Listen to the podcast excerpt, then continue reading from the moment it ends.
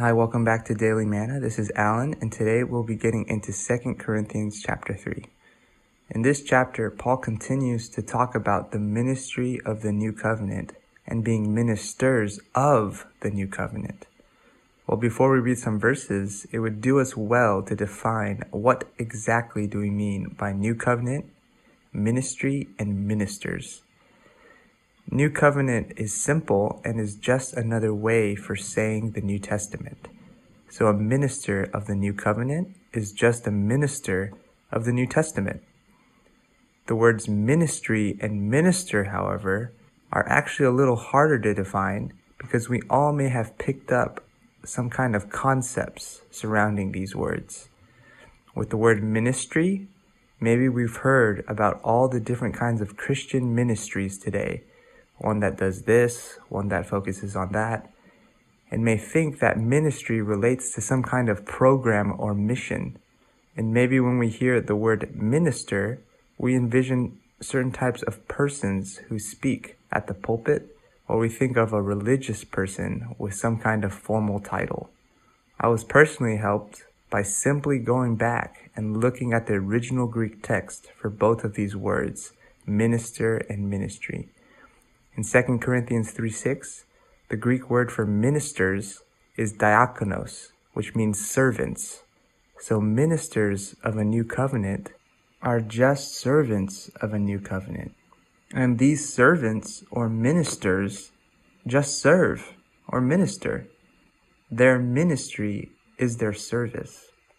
Well, as a minister of a new covenant, what exactly did Paul minister or serve to people?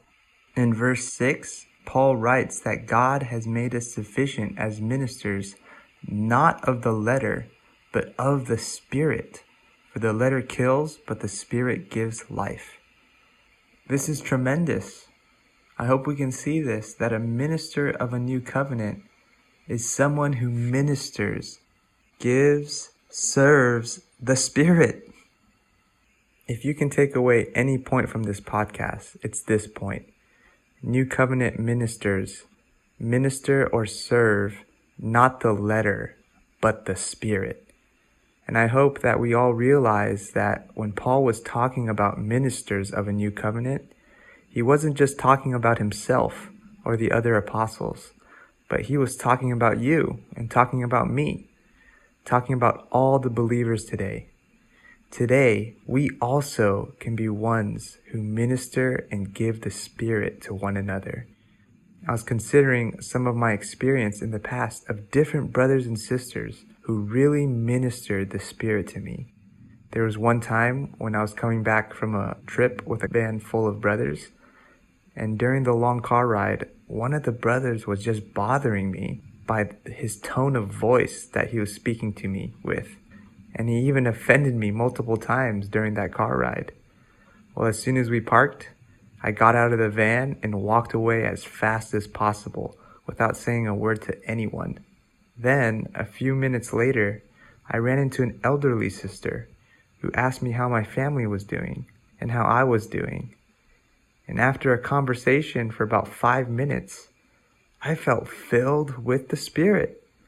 And all the problems with that brother seemed to vanish. Within, I was refreshed, filled with God as life, and joyful. Well, that day, I ran into a minister of the new covenant. And that sister didn't give me some kind of letter or doctrine to correct me or to exhort me. She just gave me the Spirit.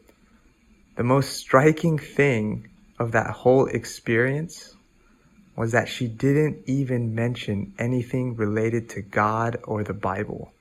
Can you believe that? She didn't mention anything related to God and the Bible, but still she ministered and gave me the Spirit. So you might be wondering, how is that possible? Well, starting in the latter half of 2 Corinthians 3, all the way to chapter 7, Paul shows us that to be a minister of the new covenant isn't anything outward that we do, such as saying the right words, about doing the right things. Rather, it has everything to do with our person and what our person is constituted with. Paul shows us in 2 Corinthians 3:16 through 18 that a new covenant minister is just someone who is constituted with Christ. As one who is constituted with Christ as the Spirit, they are able to minister Christ and give the Spirit to others. Verse 16 says, But whenever their heart turns to the Lord, the veil is taken away. I love the first two words of this verse. But whenever. Hallelujah, whenever. It doesn't matter if you're in the low situation or a high situation. Whenever the heart turns to the Lord, the veil is taken away. First and foremost, new covenant ministers know how to turn their heart to the Lord. And as they turn their heart to the Lord, the veil is taken away, and they have an unveiled face in verse 18. And they behold the glory of the Lord. This kind of beholding implies a lingering in God's presence and countenance. I was reminded of a hymn that says, Pray to fellowship with Jesus, bathing in his countenance, saturated with his beauty, radiate his excellence. Through such a beholding, these new covenant ministers are being transformed into the same image of Christ, from glory to glory. As they behold, Christ is being infused into them. More of his element is being infused into them and becoming more of their constitution, so that eventually, whatever they speak, whether it's something of the Bible, whether it's just normal conversation, their constitution is Christ and they minister Christ as a spirit to people. I have no doubt that that sister I met that day was someone who knew how to turn her heart to the Lord. She knew how to have an unveiled face and she knew how to behold, to linger in God's presence, to allow God to saturate her, to infuse her with all his precious elements, so that even in having a normal conversation, by being constituted with Christ, she was able to minister the Spirit to me to meet my need.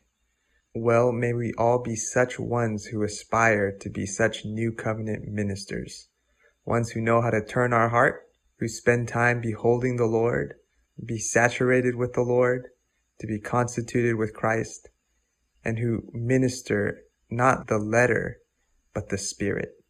That's all the time we have for today. Keep enjoying the Bible.